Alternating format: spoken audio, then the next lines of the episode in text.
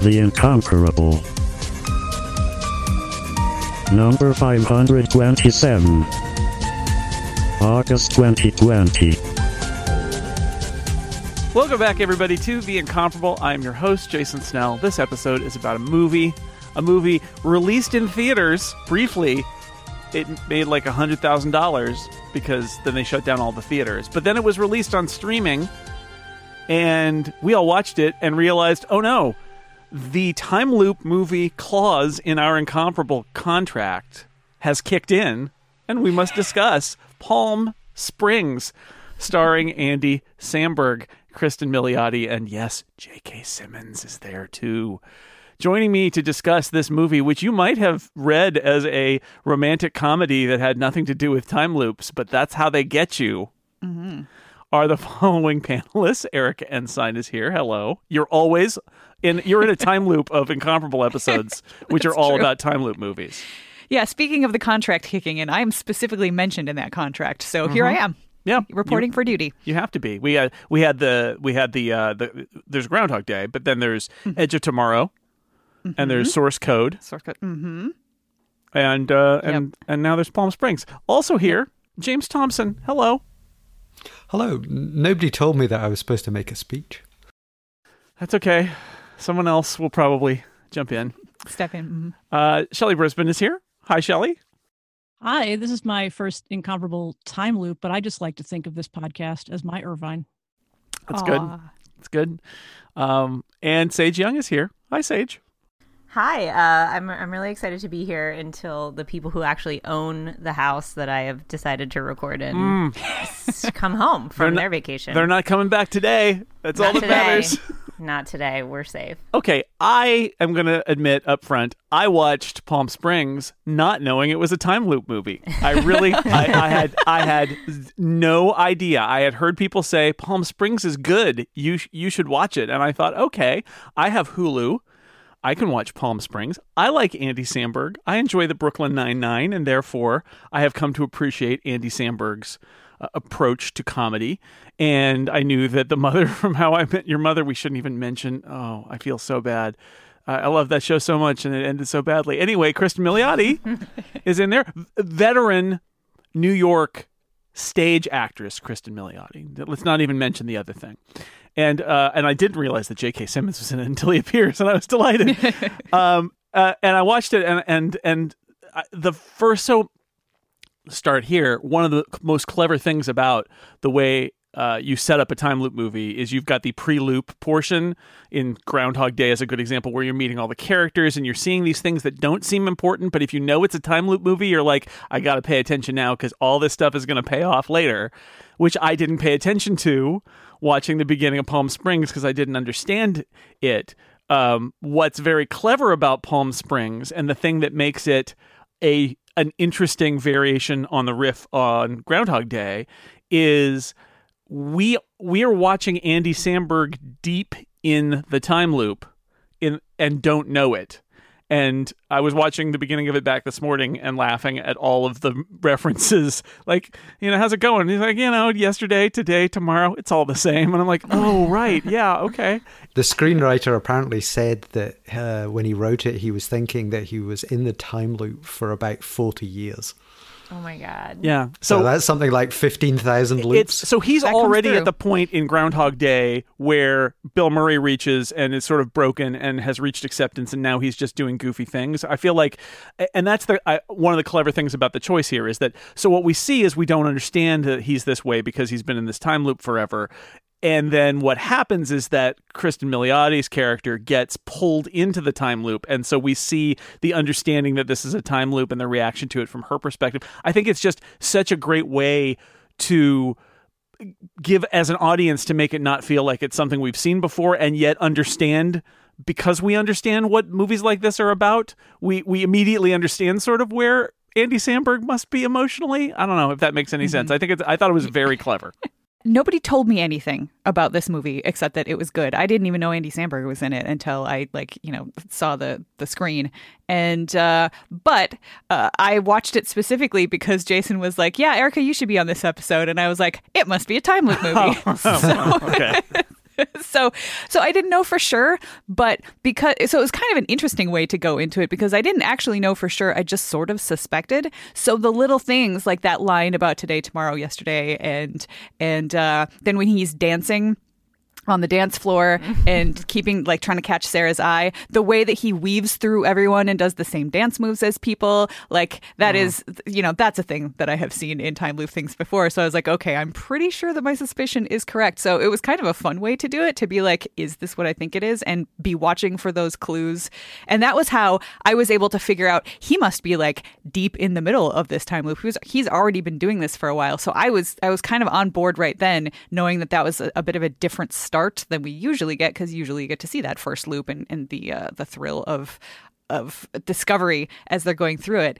Um, so I, I got to feel a little bit smart and a little bit smug for figuring it out, but uh, I, I'm not sure if I would have if I hadn't had the clue that uh, that maybe maybe it was a time loop movie. Thanks, Jason. I didn't know it was one either, and that was kind of on purpose because I had heard so many people say, "You have to watch it; it's so good." Which either gives me one of two reactions: either I go, "Oh, all right, I will," or I respond negatively and go, "I'm never watching that because you can't tell me what to do." Hmm. Mm-hmm. So I decided in this case that I would watch it, and based on just what I had heard about it, and then also the cover art, I was like, "Okay, it's a rom com." Why do people think this rom com is so good? Hmm. And Mhm. Andy Samberg is the leading character in a rom com. Okay. Okay. Uh-huh. Yeah, well, Wow. and then the way it starts, if you're not hip to what's going to happen, it feels very insubstantial and the even the characters all feel sort of like i'm i'm looking around early in the movie i'm casting about for people that i think i'm actually going to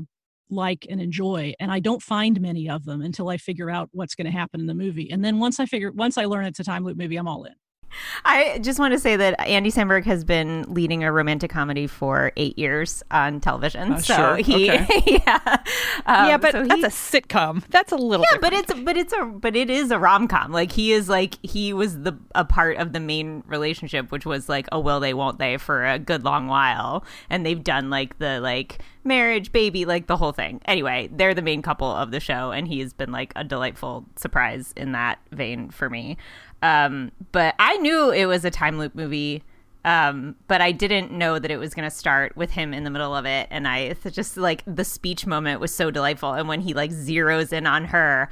So that was the mystery part to me where I was like, okay, what's their deal? Like, why is he, why is he focusing in on this bridesmaid? Like what, what happened with them before? And it turns out that that is information that none of us really get until like halfway through the movie, which is, which is kind of uh, an interesting twist as well. I knew that it was a time loop movie, and I think I well went into it, you know, expecting, okay, I know where this is going to go, and then, you know, like 15 minutes in, where he gets hunted down and killed by J.K. Simmons, I was like, ah, this is not quite the romantic comedy Oh, yep. uh, that I thought it was. Um, and I don't really know Andy Samberg. I have not watched Brooklyn Nine Nine, so I knew he was on a boat, and Yes. that's about it. And uh, I vaguely recognized uh, Cristin Milioti, and I couldn't figure out where from. And then I realized it was because I had removed How I Met Your Mother from my memory. you know, I think there's like two kinds of time loop movie. It's the ones that mention Groundhog Day and the ones that don't. And I was kind of waiting to see if this was the one, one of those ones where they go, "Oh, you mean like Groundhog Day?" as a as a short uh, hand to get everybody back into it. But um, I, I think the thing that was interesting for me about this was it kind of feels like the perfect movie for lockdown, where all our kind of days are blending into each other and. Uh, we have some of the same challenges, I would say, as the characters in this movie. Um, but I, I really enjoyed it, and I think it was because it managed to surprise me, even going into it knowing what it what I thought it was going to be. I like that you could go in not understanding what it is, and and like the poster is them sitting in the pool basically, except the pool stretches on into infinity, which is a very nice like, hmm, right? Like it, you you get it unless you don't know, and then you don't necessarily get it. And I I just read it as that this is going to be you know uh it's a rom com and they meet at a wedding and they're they're stuck in Palm Springs and I mean honestly that is the plot of Groundhog Day right is that they're stuck in Punxsutawney ever because it's a time loop. But here, you know, they're together. But I, I, I could have easily have read that as just that they're stuck in Palm Springs for some other reason and they meet and it's a romantic comedy. And I was I was up for that. I was ready for that movie. Um, but what we get is is something that's got these this totally bizarre fantasy layer to it, which is enjoyable because it is it has more plot than Groundhog Day, which I think is interesting. Like, you can't just do Groundhog Day again, although, I mean, you could, but like, we've all seen it. So, what do you do? And the answer is they start it differently. You bring a, a second person into the loop, which never happens. It turns out there's a third person who's also in the loop, which is a nice twist.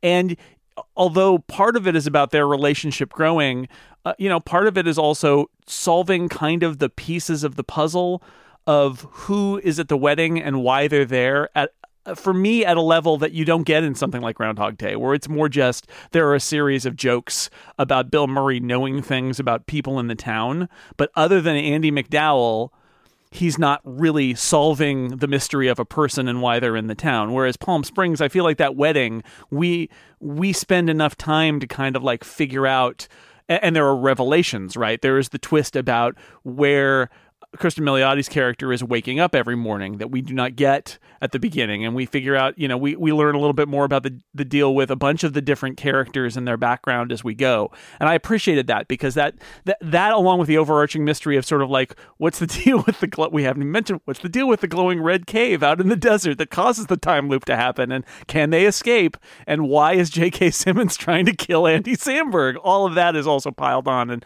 that it it um for a, a, thing that you could have very easily dashed off as being just another Groundhog Day, all of these things I think pile up to make it a much more interesting um, approach to the same kind of concept. But all those revelations are such a great way to not be repetitive because that's the challenge of a time loop movie, right? It's the same thing over and over. How do you tell the story in such a way that it doesn't get repetitive and boring as well as keeping the plot moving forward. And because they give you so little at the beginning, and because, frankly, because there's so many characters that have little parts to play, he's got more room to roam as far as keeping the movie going and all and and then when you do see the part that's repetitive that indicates this is the beginning of the day and you see that eye and you see the two people where the scene starts it it, becomes more a kind of art of the film than it does and it's it sort of sets you but it's not a repetition of the story at some point he he he lets you go on to the next part of the loop and it, it just keeps it fresh through the whole movie which is not a very long movie it's like 90 minutes which is wouldn't want it any longer than that i don't think yeah, I was going to say that too. Like making this movie 90 minutes is, is sort of the smartest thing that they could have done. Um, but I also, what I also really love about the wedding as, uh, as the scene that they're stuck in is that Andy Samberg's character, and he keeps repeating it, right? Like, I'm the boyfriend. Like, he's not really attached to any of the people there. Um, these are not like it's his girlfriend and some people he sort of kind of knows through her. They're not his friends. They're not his family. At the point where Cristin Milioti like asks him like what his job is, he's forgotten literally what he does. So he's so removed from all of that. Meanwhile, she's stuck with all of these people and all of their expectations that are on her and all of the things that she's messed up before. And so that all sort of informs like the fact that she needs to get out of this like now. And he has sort of just like it's he he has uh, sort of melded into this world because there are no expectations on him. Nothing is expected of him. Nobody there is really bothering him because he doesn't have like deep relationships with any of them, including his own girlfriend. Um, and family weddings are so weird and strange, especially when they're uh, a destination wedding. So it's just it's it's a perfect setting for a time loop movie, and in in differentiating like where those two characters are in terms of being willing to let the rest of their life be one day over and over and over and over again and ad infinitum. What I liked about it is that she has a lot more agency than Andie MacDowell did in Groundhog Day. So mm-hmm. she's kind of like a peer, and in fact, possibly more than that. Because... She's doing quantum physics research, for God's sake. Yes, yeah, exactly. In a diner. I mean, Um, right. As you do. I mean, I, I, do like a quantum physics training montage. and and it's also it's not really about as I mean they kind of discuss it. It's not about like having a, a moral breakthrough or solving all the problems of all the other people there. Right. So I think that makes it quite fresh as well. Mm-hmm. I think I would have watched it and enjoyed it just fine if it had turned out to just be a rom com at a wedding. It would have been, eh, but you know, fine. But then as it started to build out like these these layers upon layers of the the time loop thing, that's that's what made me love this movie. And the fact that like there are things in time loop movies that like I, I need these I need them to hit certain beats in order for it to really sit right with me uh, with this kind of a time loop movie. Something like Source Code is a, is a little different because that's not quite the same thing. But with this, like the idea of exploring the possibilities of what you could do in a time loop like that, like here they're not trapped in Punxsutawney; they can actually leave. So the idea that like she gets out and she drives all the way to Austin and stays awake the whole time, or that he made it as far as like what was it, Equatorial Guinea or something like that. That's one of my favorite things about it because what I like about time loop movies is even while it's going on, imagining, okay, what are the tools that people have? What are the limits? What are the rules of the universe?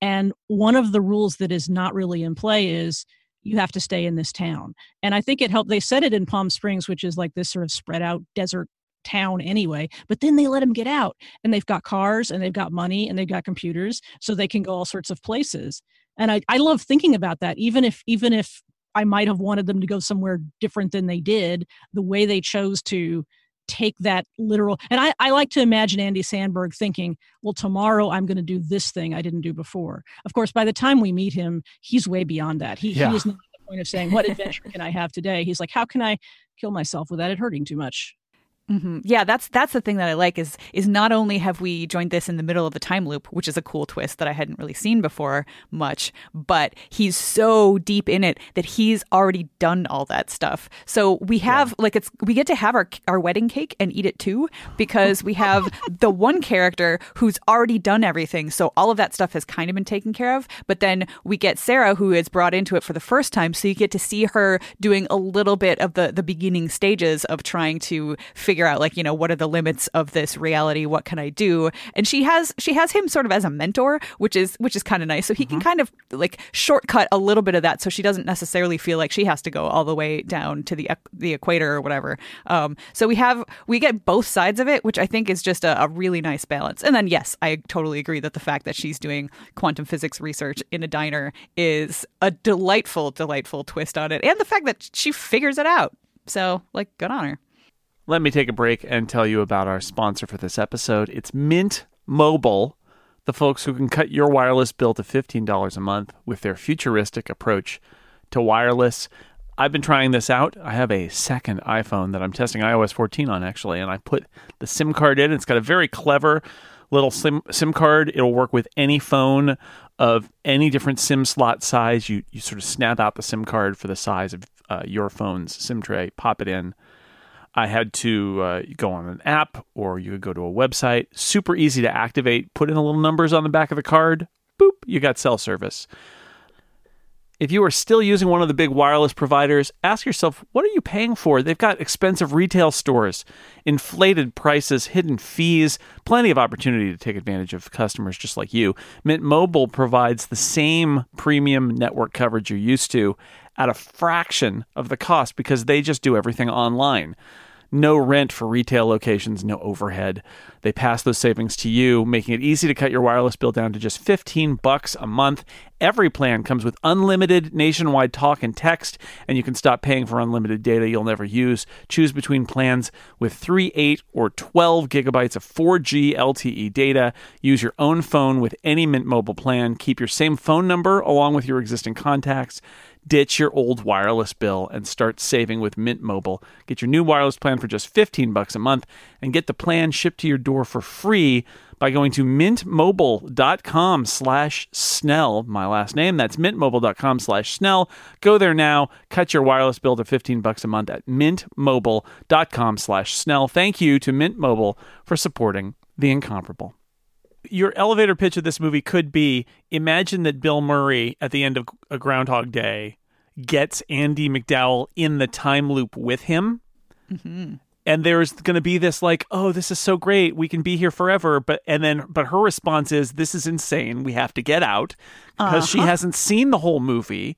And she she says, you spend all this time here learning how to play the piano. I'm going to learn quantum physics so I can get us out of the time loop. That's not what happens in Groundhog Day, but that is what happens in Palm Springs. And I, I like that uh, it is the yeah, the truth is, it's not just clever that we already meet Sa- Andy Samberg as a broken man who's been in the time loop for an infinite amount of time.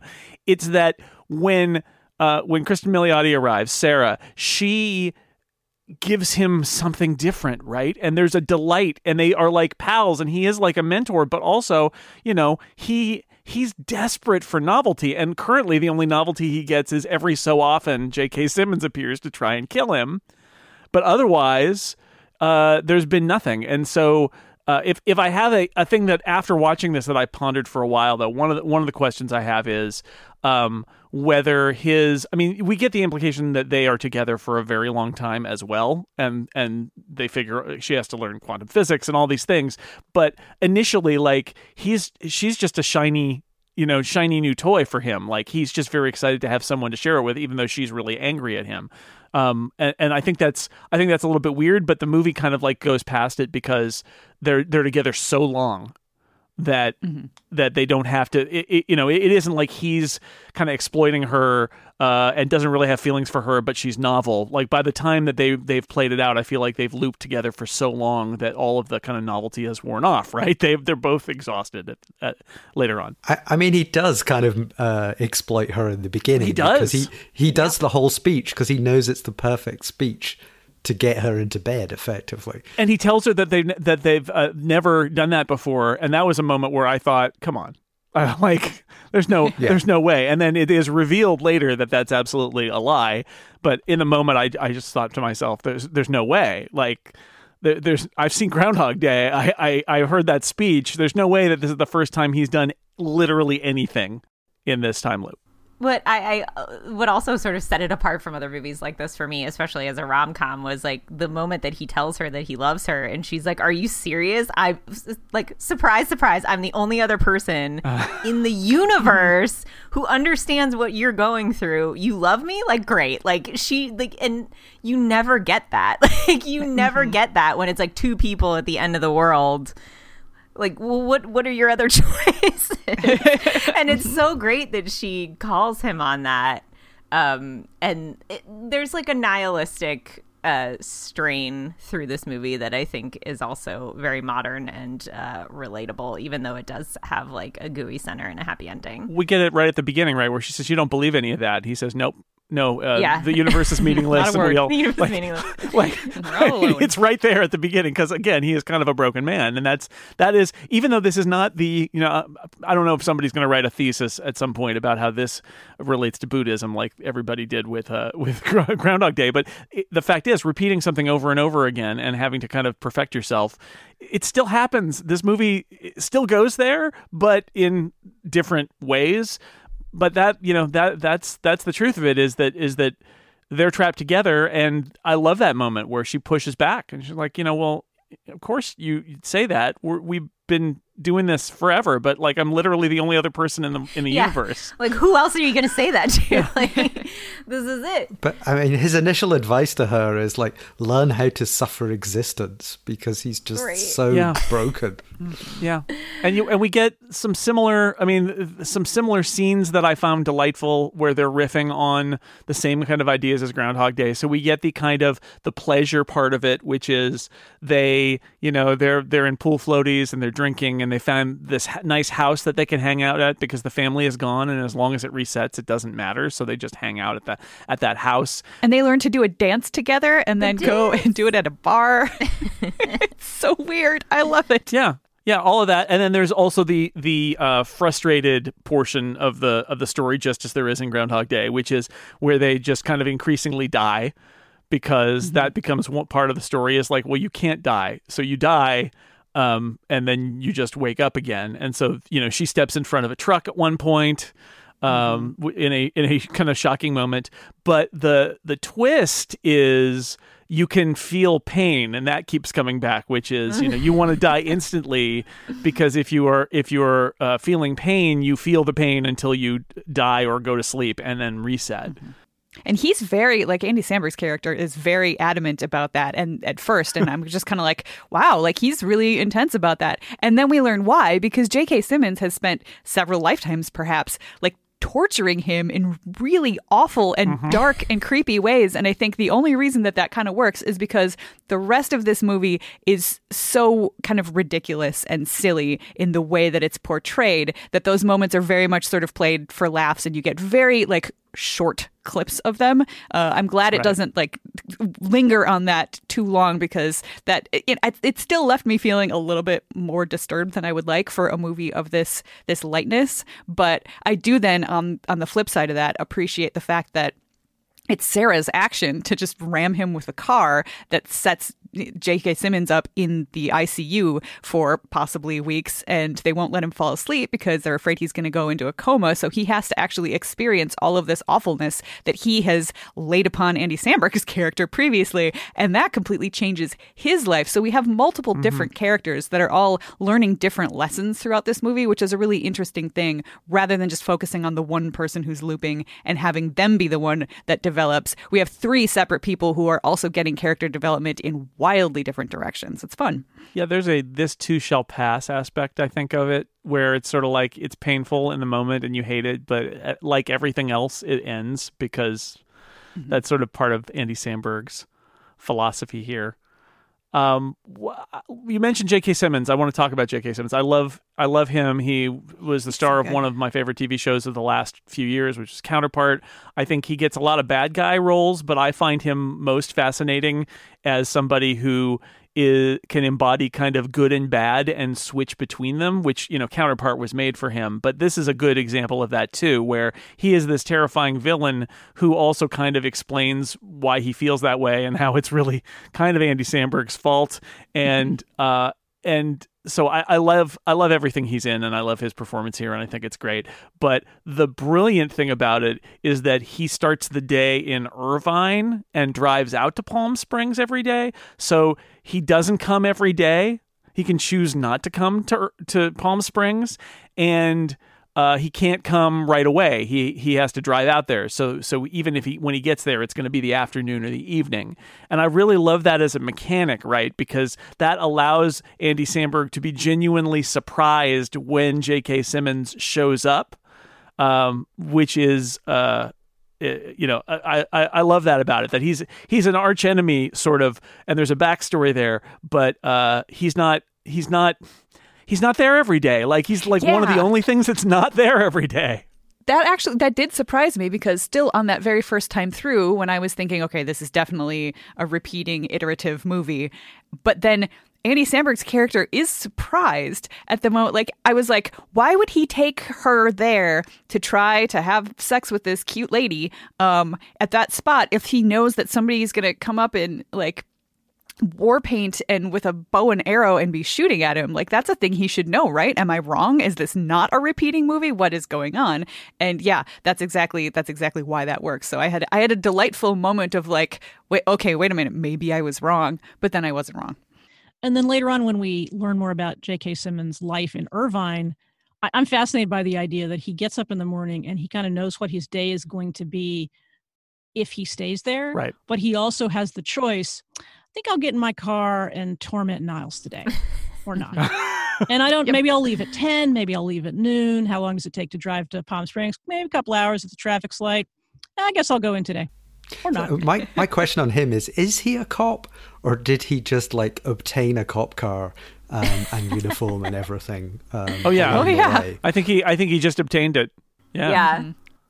Yeah. Yeah. Because he knows too. he knows everything. He's probably got the lay of the land and knows what he can do and can try different things. He And knows where he can find one. Maybe there's a cop car where the, the cop went into uh, to uh, the uh, I was going to say the donut shop, but let's not be too stereotypical. He went in to get some coffee, yeah. and he left his keys in the car. And J.K. A- Simmons- and his uniform. And his uniform, his spare Yeah, uniform. Oh yeah, I forgot about that. He might have had an extra one in the back. I think he's got it wired. I think he knows he he also knows where all the stuff is at Palm Springs. Maybe not as much as Andy Samberg, but if Andy Samberg has been there for 50 years or whatever, then J.K. Simmons maybe has gone to Palm Springs, you know, 10 or 15 years. Like he enough time to do all that research anyway about the the you know afternoon and evening in Palm Springs on that particular day. The Irvine thing is amazing because yes, it breaks us out of the bubble. They go to see him in Irvine and he's shocked because that's something that seems to have never happened before or he mm-hmm. and, and and he has that conversation with him and I, I love, and he talks about his kids and how it's a perfect day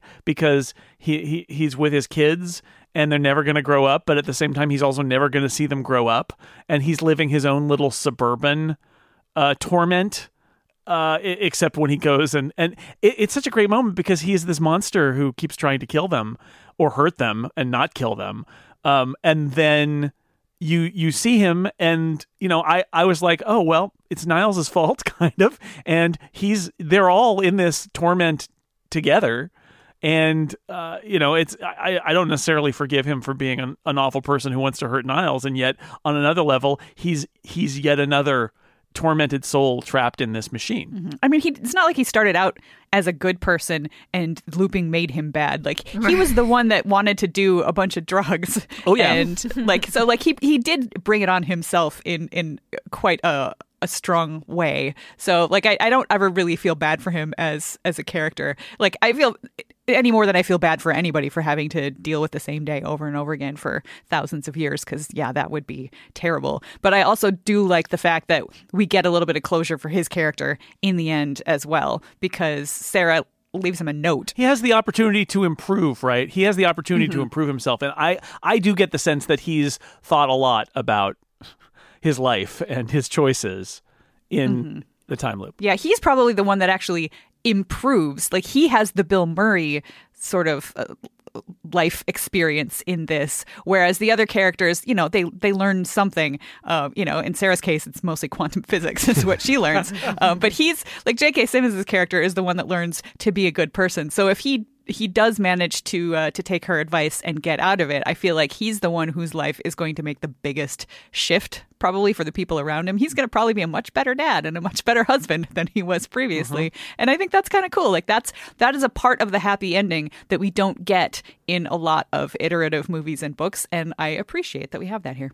Well, and I like that Sarah's gone to the trouble to give him the information about how they're going to get out of the time loop too. They didn't just forget him and leave him as a loose end. She tried to to let him know so that he could also and she does she hasn't had that experience that Andy Samberg has had of going True. to see him in Irvine. Uh, but she still Right. thought enough to say, "Hey, just let you know, this is how we're going to get out of it if we can." I want to know what other people think about like uh because the other sort of emotional journey you go on is with Sarah like realizing what she's done to her sister. Right. and that this mm-hmm. is like a pattern that she's in. And in one iteration where she's like oh we have to be selfless she obviously tells her what happened and tries to get her out of marrying this guy. And in the like better ending and the happier ending she doesn't tell her. She just says like don't screw this up to to the to the husband because at that point like they're already married. And so i just found it interesting that like the better thing to do in that situation according to this movie was like just pretend it didn't happen and like see if he can if, if he can fix it. And because like blowing up her life is like not really worth it and it's not like doing her a favor.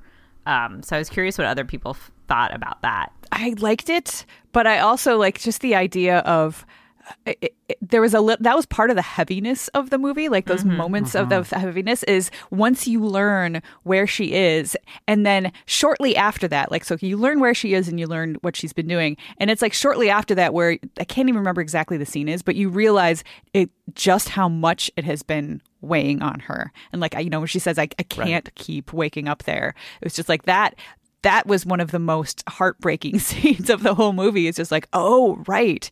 Yeah. Wasn't that the loop where where um, she and Niles first sleep together, and he wakes up all happy in the morning, and she Yeah. wakes up, and then he walks out of the because she has this this terrible thing that she did that she, she blames herself and and did you know betrayed her sister and all of that and she has to live it every day every single day. She has to live it. At And the you- beginning of the day, she doesn't yeah. even get a chance to wake up before that's hitting her in the face. you feel the weight of that in that scene which i think is really great.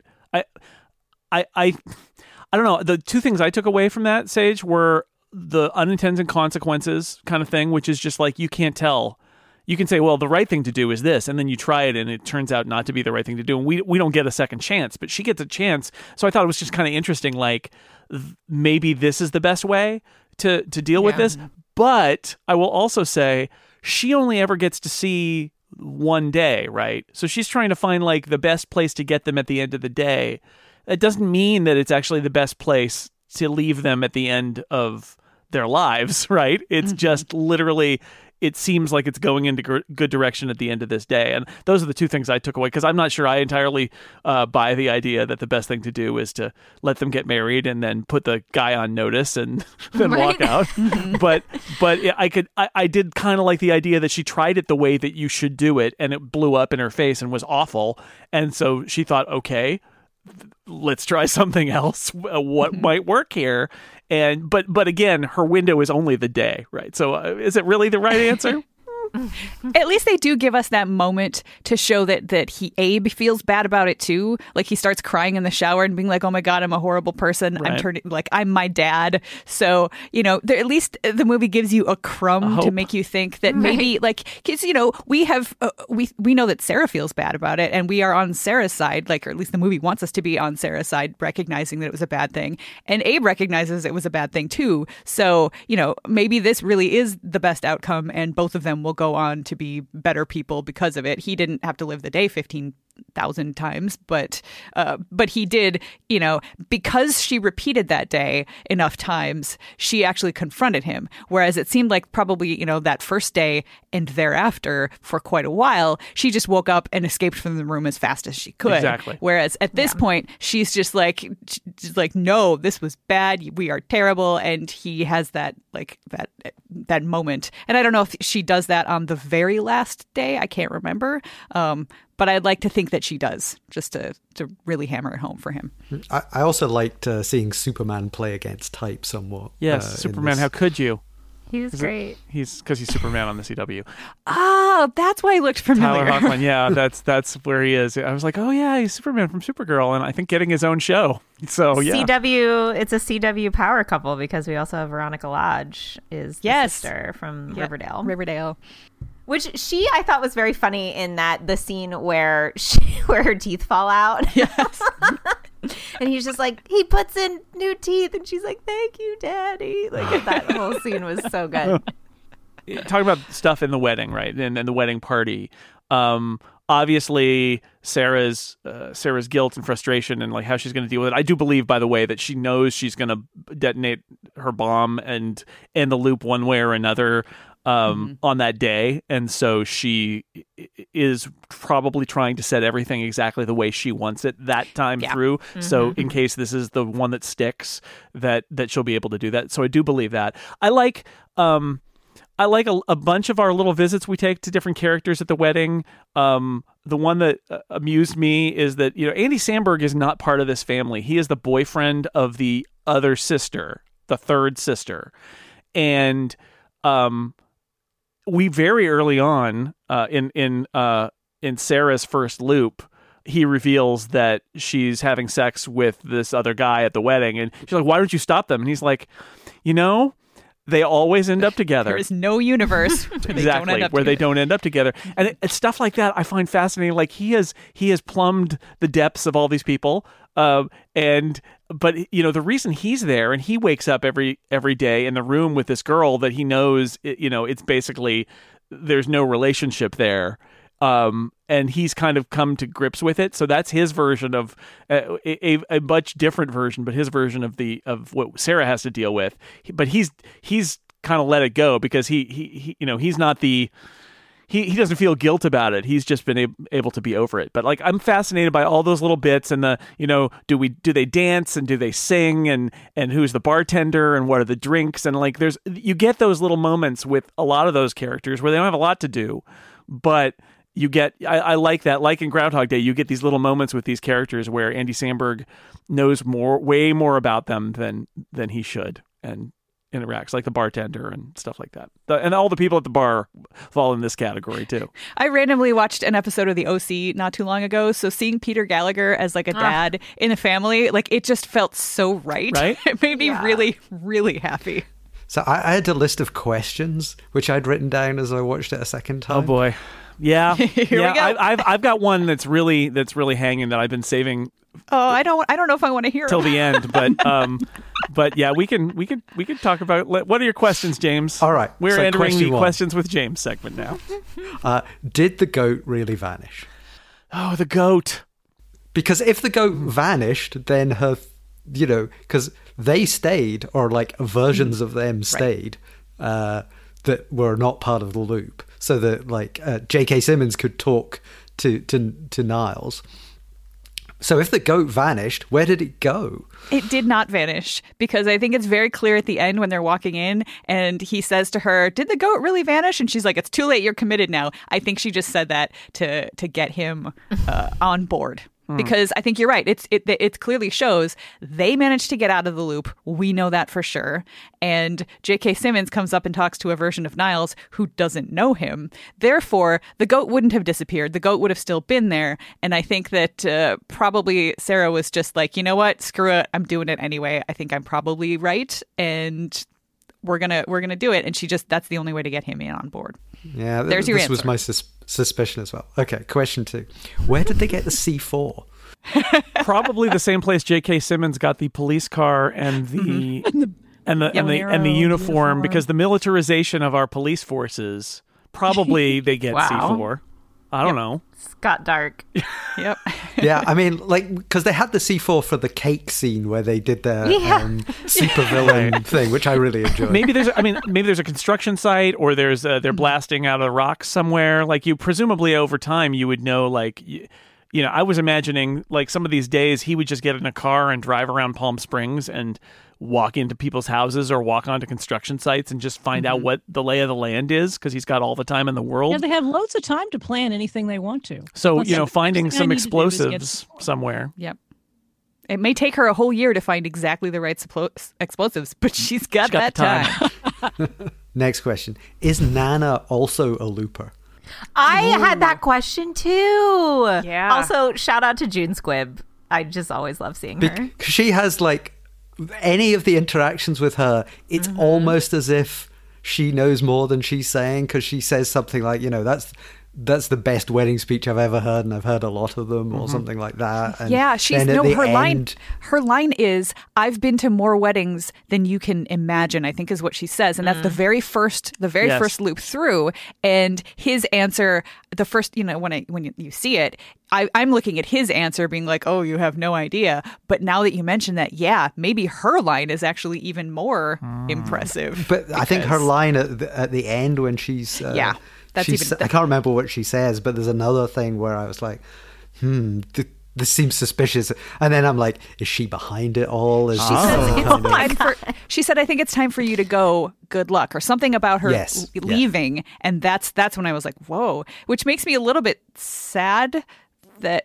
Well, maybe not so sad. Okay, so for a moment, I'm sad because I'm thinking, well, she's still stuck there because Sarah didn't give her the the message about how to get out of it. But at the same time, if Nana knows that it's possible to go and possible to leave, which it seems like she recognizes, maybe she knows there's a way out and she hmm. just doesn't take it. Because she's a lot closer to death than the other characters are, right? Exactly. I was going to say, She's an what old lady. What if Nana dies of a heart attack at the end of the night, uh, alone in her room, and she knows she'll die if she exits the loop, so she never does? Have you thought about that? I, I think she is actually the scientist that set up this bubble, this loop that we're in, for exactly that reason. She invented the cave. I love Yeah. that it can be any of those things. And Yes. we don't know. We don't and know. if you ask the writers, they'd be like, those are great Yeah. theories. I love I it. don't know. and and my, my last question in this segment, I've just written down dinosaurs question mark exclamation mark. Ah. So there are giant, like concrete dinosaurs in Palm Springs, um, uh, which they shot for this. But also, there's like the hey, can you believe there's uh there's dinosaurs out there? But there actually are giant concrete dinosaurs. Yeah, I mean just they west of were Palm Springs. They're on They were mushrooms also. they Yes, were they tripping and they're balls. tripping. Yes, so they, But there's this scene at the very end where you see the dinosaurs again, and they are also moving. yeah, I think that was just for us. They are behind it. Oh, there we go. Yeah, that cave actually goes back to like a prehistoric Uh-huh. area if you get through it the right way. The dinosaurs, like they were wiped out, but they needed to come back, and their only way of doing it was to get into this cave. Yep. All right, James, you did not ask the question that I wanted to ask, and I'm going to ask it now, and it's going to ruin everything for everyone. I'm scared. So the so they they break out of the time loop and they wake up in the next day and the families come back to their pool and who the hell are you people? And it's a great moment of triumph amid the the embarrassment. It's so great. I love that moment. But um and so they're free. And uh we should talk about that too like how it ends and where they're going to go next because i think i think niles um uh, Bailey, let's talk about this now, and then I'll, I'll bring up my terrible theory later. Um, Niles Niles doesn't want to leave the bubble, or he says, for a long time, and I think it's a really interesting point, which is he f- he's been there a long time. He has control of the world. The world outside the time loop, he doesn't know what's going to happen next, which means he has to go back to reality. He ha- he has not been in connected to reality in a very long time. I think that's really interesting that that he kind of after all this time he kind of doesn't want to leave and and you could argue that the reason he leaves is because he wants to leave with her. Um more than it is that he wants to get out of the bubble like he's just kind of accepted it I, I think that's fascinating and then of course the twist at the end is that is that they're out and things are different and he has to like what feed his cat is that what he has to do? No, to it's do? his dog, Fred. his, his His dog, dog named feed his dog that's it right which is like we what like because he literally has is never come his outside life has never come up about Well, what it- happens it- Sarah's right. startled that he has a dog, Yeah. and she didn't, Yeah. tell, didn't tell her. And he his his outside life did come up once when she's asking him about it. And she asks like what do you do like when you're not time looping? What is your job? And he i believe genuinely doesn't remember Yeah. it. Because like i think back to like you know i i have been on this earth for just over 40 years. And when i think back to like my first couple of jobs like it's fuzzy as to like which one was first? When did i work there? How long was that? So if i had actually been doing this for 40 some years and like this but the same day over and over again and everything's running together i probably would have forgotten what my job is. So there's there's this aspect of coming out of it is extra scary because like I, i'm not going to know my locker combination Right. at the gym anymore. Like that's totally gone. I'm not going to know anybody's phone numbers. Like Mm-hmm. I, I like that he remembers the name of his dog but he doesn't remember what his job is. I feel like that's a guy who has some pretty smart priorities.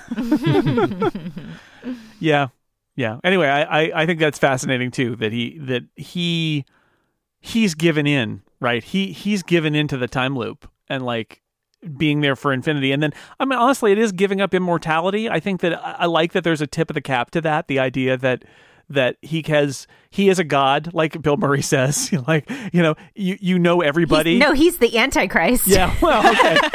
yeah.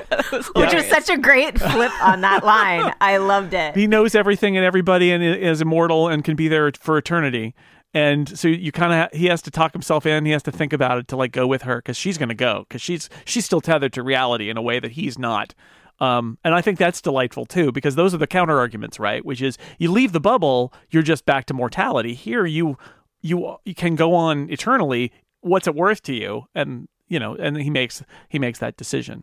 All right, shall I ruin it? Yeah, go for Go it. Go ahead. Okay, in the in the mid credit sequence, we discover that Sarah very kindly has given uh, J.K. Simmons the information about what she's going to do, so that he can free himself from the loop because she's not going to leave him trapped in the loop for eternity.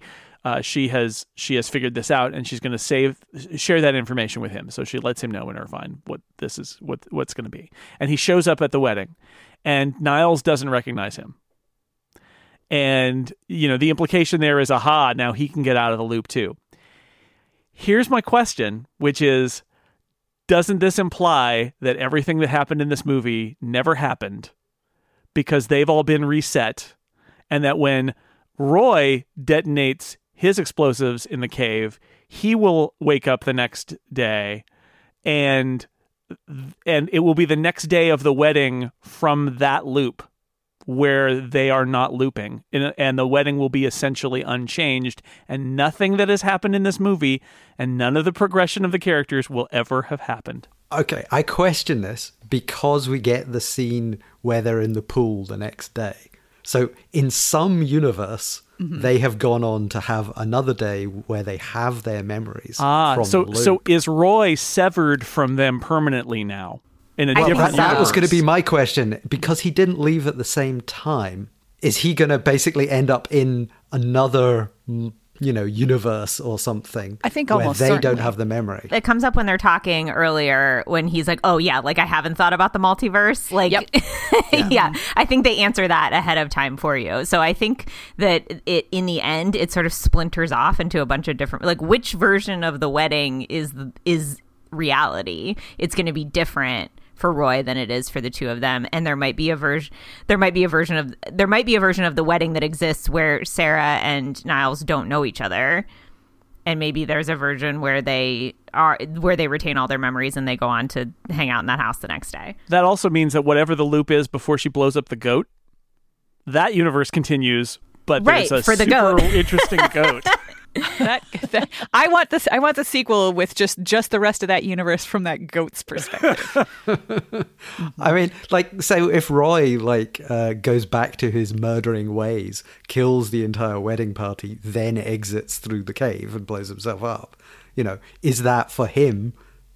Like that will be the universe. He, yeah, he would have to deal with that. But I, I assume again that he wouldn't do that because, like Sarah, he would know that this one, this one counts, and he would probably like get there, it up. e- maybe even attend the wedding, um, and then off to the off to the cave to blow himself up and get himself out of the the time loop. Maybe because they've already shown us that they move they in the loop move forward they retain the memories of what they did previously in the loop and what happened to them so all of the stuff where roy changes his ways has happened before he makes the decision about going to the cave and going back Okay, I have another mm-hmm. question, which is what happens after they blow up the the C4 in the cave? Are they do they wake up the next morning or later that night covered in dirt out by the cave or what? Because because you wouldn't deposit them how would they be deposited back where they were but on the next day? That doesn't make sense. i wondered about that i also wondered if they relived the day they've been looping one last time Mm. yeah, that was Yeah, my that theory was- that they would wake up and then once they got to the end of that day, it wouldn't reset. It wouldn't reset. Yeah. And I feel like there is, and okay, this is my head headcanon, but my head headcanon is that because Sarah did so much research on quantum physics, she knew that. She expected that that was the way that it would happen. And she told him off screen because it kind of like that would be a weird ah. conversation and a weird thing to have to put in the movie. But that she told him, this is what's, if, if this works, we live this day one more time and it goes straight through and we wake up the next And day. we need to make And- it the perfect day. i was going to say and how did they choose to spend that last day Yeah. hmm And I feel like that's not something we necessarily need for this movie and the story it was trying to tell. I also have in my head canon that she was smart enough to think about all the possibilities with uh, J.K. Simmons' character and stuff, so that when she gave him the instructions, she was probably recognizing that she would never actually see him again Right. from the perspective of them knowing him because Yeah, she knows that they're not exiting the timeline at the same time because she is now a quantum physics genius. So, she has potential job opportunities i guess i don't know she could go and work Yeah, in I a was Yeah, thinking like, like the sequel is just her um, university life where, with her publishing a lot of She's gonna her interesting thesis is gonna be about multiverses and time loops, Yes. and she's gonna Yeah. be it's gonna she's gonna blow everybody away with her knowledge of that. Just as I assume Bill Murray's character becomes a uh, lounge pianist after he gets back to Pittsburgh. But Niles can't remember anything about his job or what he did, so uh, he's just going to live off her. No, he's in trouble. Yeah, he's in real trouble. So he better he better stick with Sarah because she's he's got to ride her coattails basically to whatever else happens. Yeah, I, now I really want that scene where they go back to look for Nana and she's not there, oh that'd be great yeah do you just see her empty chair or she just nods knowingly, and you're like, "What does it mean?" it's I just I didn't expect this movie to have as many questions as as I had watching Primer, but here we are. there are lots of there are lots of time travel and time loop questions that that I have. Um, what have we what have we not talked about that people want to mention that the about this about this movie? Because you know it's a ninety minute movie. We've been going for almost an hour. It's like good for us, but uh, but there are there are other delightful things in it. Any, anybody have anything they want to they want to get out that we haven't talked about yet? I kind of dig the I, I I dig the last conversation they have before they like walk into the cave and when well when she gives him one sentence and he keeps adding like ampersand Yeah. It's the most Three dots. in the whole movie. yeah, and Yeah. she's like ellipses, say ellipses. But uh but the whole like we're already sick of each other. It's the best was such a great like rom com ending for this movie where it's like, isn't that isn't that what being in a relationship is? Truly. And they've already mastered it. And and clearly, not only is she an expert in quantum physics, but she can school him on grammar. So hmm. she's a, Yeah, she mm-hmm. just she just rocks. I, I liked with that scene also we got the Kate Bush cloud busting under it. I like the sort of 80s references in the music. Mm-hmm. Mm-hmm. the music was kind of interesting. It was not overpowering by any means, but it felt right for the movie. I guess that's about all I would have to say about it. But mm-hmm. Yeah, the song that played over the ending credits, I was a little bit mystified by because I didn't really know the song, and I like listening to the lyrics. I was not sure how it completely fit in. I was interested, like it sounded like a very old timey song. I didn't Shazam it to try to figure out what it was, and it's like the lyrics are something. You know, I'm going to tell you something about chickens that that you want to know, and I was like, is this really a song about actual chickens, or is he talking about ladies? And then through the rest of the lyrics, it's like, no, it's a song about girls, and I was like, okay, we call women chicks now sometimes but is that really short for chickens? Oh my god hmm. that's just so like that was the last the very final mind-blowing moment of this movie was me discovering that linguistically the word chicks really does come from chickens which makes sense. You know you call women birds in in england sometimes. So it it just like it keeps throwing weird stuff at me and making my brain go huh? even at the end. But i still don't understand why they picked that song. I'm, I'm mystified. I wanted to just say uh, some praise for Andy Samberg because, as, as I said, sort of at the start, I like when when Brooklyn Nine Nine came out, I was like, really, the guy from those videos from Saturday Night Live, who's kind of annoying, is going to be in a, a a sitcom from the people who do Parks and Rec. It's like really, and you know it. I love Brooklyn Nine Nine, and I love Andy Samberg in Brooklyn Nine Nine, and I, I've come to realize sort of like all the lovable things about that about that guy that I think I think don't always come across in some of his projects where where um he he's a little less lovable um and a little more kind of snide and cynical but I think that's the beauty.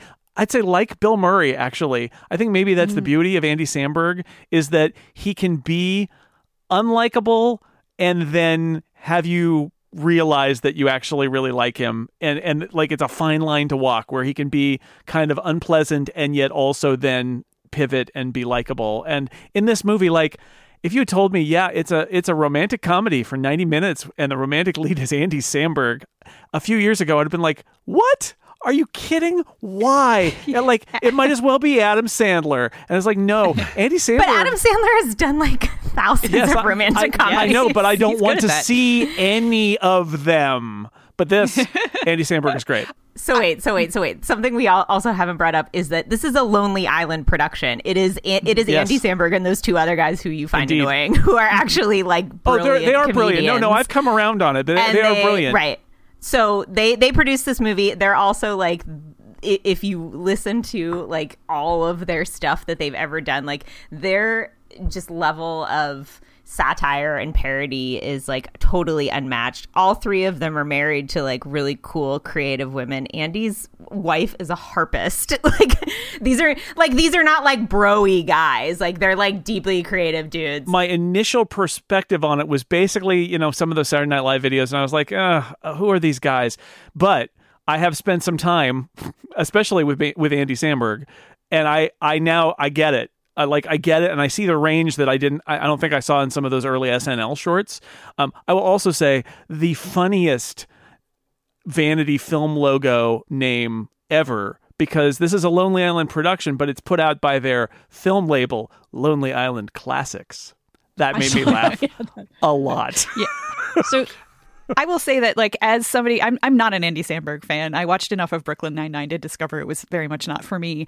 Um, so I, I but I want to say to anybody who is still listening to the podcast and hasn't watched this movie, and I know you're out there because people do that. People do that. Uh, if you have been avoiding it because because of Andy Samberg, I th- I think you should still watch it because he is totally tolerable in this movie, and he's like he's not annoying in the way that he was annoying in some of those Lonely Island shorts.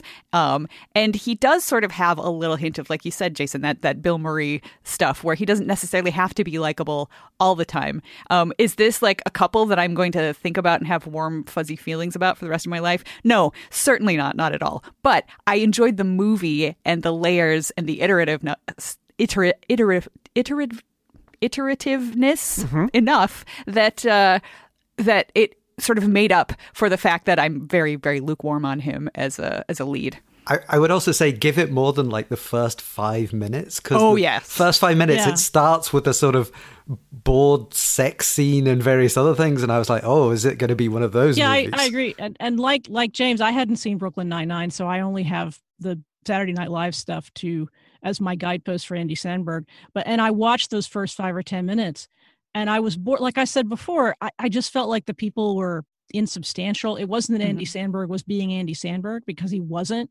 In from my perspective, as I say, knowing him from the Saturday Night Live stuff and not Brooklyn Nine Nine, it was just that they all seemed very uninteresting and unlikable. I think that ends up being a function of the kinds of lives those characters have had. I don't fault, having seen the whole movie, I don't fault the acting and I don't even really fault the writing of those characters but they're the kind of people like none of the people at the that you meet at the wedding the the, the people of the the bride and groom's age or their friends or none of them are actually all that likable or compelling in my opinion i don't like any of those people particularly but the writing and the cleverness of the concept of the movie sort of overwhelms it. And and unlike bill murray who i think is both more lovable and more annoying at his post Bill murray-ish uh, Mhm. i don't feel like andy samberg absent what you know of him from the past is that much of a lightning rod in performance. I don't think he's that annoying. I think he's sort of insubstantial and that the the movie sort of overcomes that. I- I think also uh, Cristin Milioti, uh, this movie just shows how robbed she was by How I Met Your Mother because she's really good in this, and I liked her acting a lot, and I just don't even remember her from that show, um, and I hope that she gets to do more stuff like this. Not necessarily all time loop movies, but you know. that would be an interesting niche to be caught in the time loop Yes. movie. Oh man, Quite the irony. character actor. Yeah, Th- there was a thing I I read an interview with her about the filming of it, and it's like they filmed so every scene where she woke up in bed, they filmed them all at the same time in order. Sure. Uh, so she, she just had like a, a pile of notes. So like at this point, I know this thing. At this point, I know this thing. So you know, in a way, it was a kind of they had a weird time loop experience like making the film you know because they would just go to each area and then film like five versions of a scene or whatever Well, I obviously like Andy Samberg more than Shelly does, but I will say, you know, I don't think he is at his most charming or most awful uh, better than Bill Murray in either of those extremes. But I think that there's something about him to me that strikes me as having a similar ability to kind of go from those extremes, even if he's not, you know, he's not necessarily Bill Murray. And I do find him charming, and some of that is seven years of Brooklyn Nine Nine and all that. But I think that plays to his, to his strength here. So yeah, I I, I appreciate it. Again, um, I've come to uh, I, I just I'm I'm saying I took a journey with Andy Samberg. I was like, I don't like Andy Samberg. Why is he in this show? And I'm like, oh, there's a Hulu movie with Andy Samberg. Let's watch it. He's funny. So I came around. Listen, Andy Samberg. pop star, pop star, never stop, never stoppin' is one of the most underrated films of our generation. All right. and uh, yeah, I truly feel that everyone needs to watch it. I think that Andy is, and all of those Lonely Island guys, like if you look at their resumes and what they've all done, they're more of like a creative team than they are necessarily like performers though i will say i have seen them all perform and they all go super hard. But i think like that's like i think that more of their talent is like the writing producing directing side of things. And you know they literally like brought Saturday Night Live into the viral era. Like Saturday Night Live would have died if those like annoying videos didn't happen. Like it would not have survived like people not tuning in like for, you know, an hour and a half, but rather like sharing clips the next morning. So, um yeah, I just I, I don't know if they're like if Andy is like a better actor than, you know, whoever other person you would say, but I think like their contributions have been more like more in um in the the other like behind the scenes creative aspects of stuff. And this movie wouldn't exist. Yeah, this like this this movie was so good and mind bending and stuff that like that makes me want to seek out more of their creative stuff as opposed to more of their performance stuff. Like Jorma, I think like has a wallpaper line, like a hand painted wallpaper line. Like the, like these people have like insane layers. Yeah. Oh, he's also mar- married to he's married to Marielle Heller, who directed uh, "Can You Ever Forgive Me" and the Mister Rogers movie and a bunch of other cool stuff. Wow. Um, Akiva's wife is also a writer, comedian. I just like I judge people based on like the women that they're married to, and I'm like, oh, they're all like they're all cool chicks. Like, great. That makes Yeah, I me like you more. He's married to Joanna Newsom. He's married to Joanna Newsom. Yeah. Oh, that's I'll throw out um, the screenwriter is Andy Siara, who wrote um, uh, uh, some episodes of Lodge 49, which is a TV show that a lot of people like and has a vibe that is kind of a laid back vibe. If you haven't seen Lodge 49, you could check that out. I believe he was a. Uh, was he a like a musician? uh, I don't know. Uh, So anyway, he he But this is his first screen, First film. right? Same That's thing. with right, the and the, director. and and the, the director uh, similarly, and and that's Max Barbakow. So, uh, kind of new uh, new people involved in this, along with uh, Lonely Island producing, and yeah, I'm excited to and, see and what when else you they make do. something this successful, you get to make more stuff the way you want to make it. Which Yeah, is I think the, the budget for this was like five million. I saw or that, something, and like it, may make more movies like this for five million dollars a shot. yeah, and, and it, yes, it- please. Like the old guard, I think came out the same weekend as this, and that was seventy million. And it's like I liked some of the stuff about the old guard, but I would take fourteen of these movies uh, instead. Well, this was also this was a big movie at Sundance this year, like before everything fell apart. So, which makes Yeah. sense to me. It it definitely Totally. has that Sundance feel. yeah, and then Hulu bought it for distribution, and then and then everything went bad, and uh, we all watched this movie at home. So there. Yeah, thanks, thanks Hulu. Please come to Canada. Exactly. Exactly. And I, if you're not in the U.S., I don't know where you get this. Um, I'm not going to ask our Canadian and uh, UK participants where they got it because I don't want to know. But uh, it, it, it will be making the rounds. It will be available in various places. they came to the United States in a time loop. They found a fast plane. We They went to Sundance in January, so That's probably it. Uh, that's where we saw. Uh, okay, Yep. great conversation about a really fun movie. People should check it out. If you are those monsters who listen without watching the movie, I hope you that what we said made some sort of sense to you. Uh, but I really enjoyed this movie, even though I didn't know what I was getting into when it started. Let me thank my guests for being here, Erica Ensign. Thank you as always for being in the time loop with me. I appreciate the t- a time loop that allows me to watch time loop movies over and over again. And uh, and now I'm going to go have some lunch, which I kid you not is actually goat curry. Oh, that's what happened to the That's goat. goat That's Yeah. where it went. Yep. Yep. James Thompson, thank you. Uh, I'm going to prepare more for this podcast next time round the loop. Okay, good, good, good, good. Sage Young, thank you so much for being here. I'm going to continue trying to live my life with making the least amount of effort possible. So, I'll catch you again next time. All right, I'll see you in the pool floaties. Um, Shelly Brisbane, thank you. Thank you again and again and again. And thanks to everybody out there for listening to this again and again and again. We will see you next week with something else, I hope. Anna is God.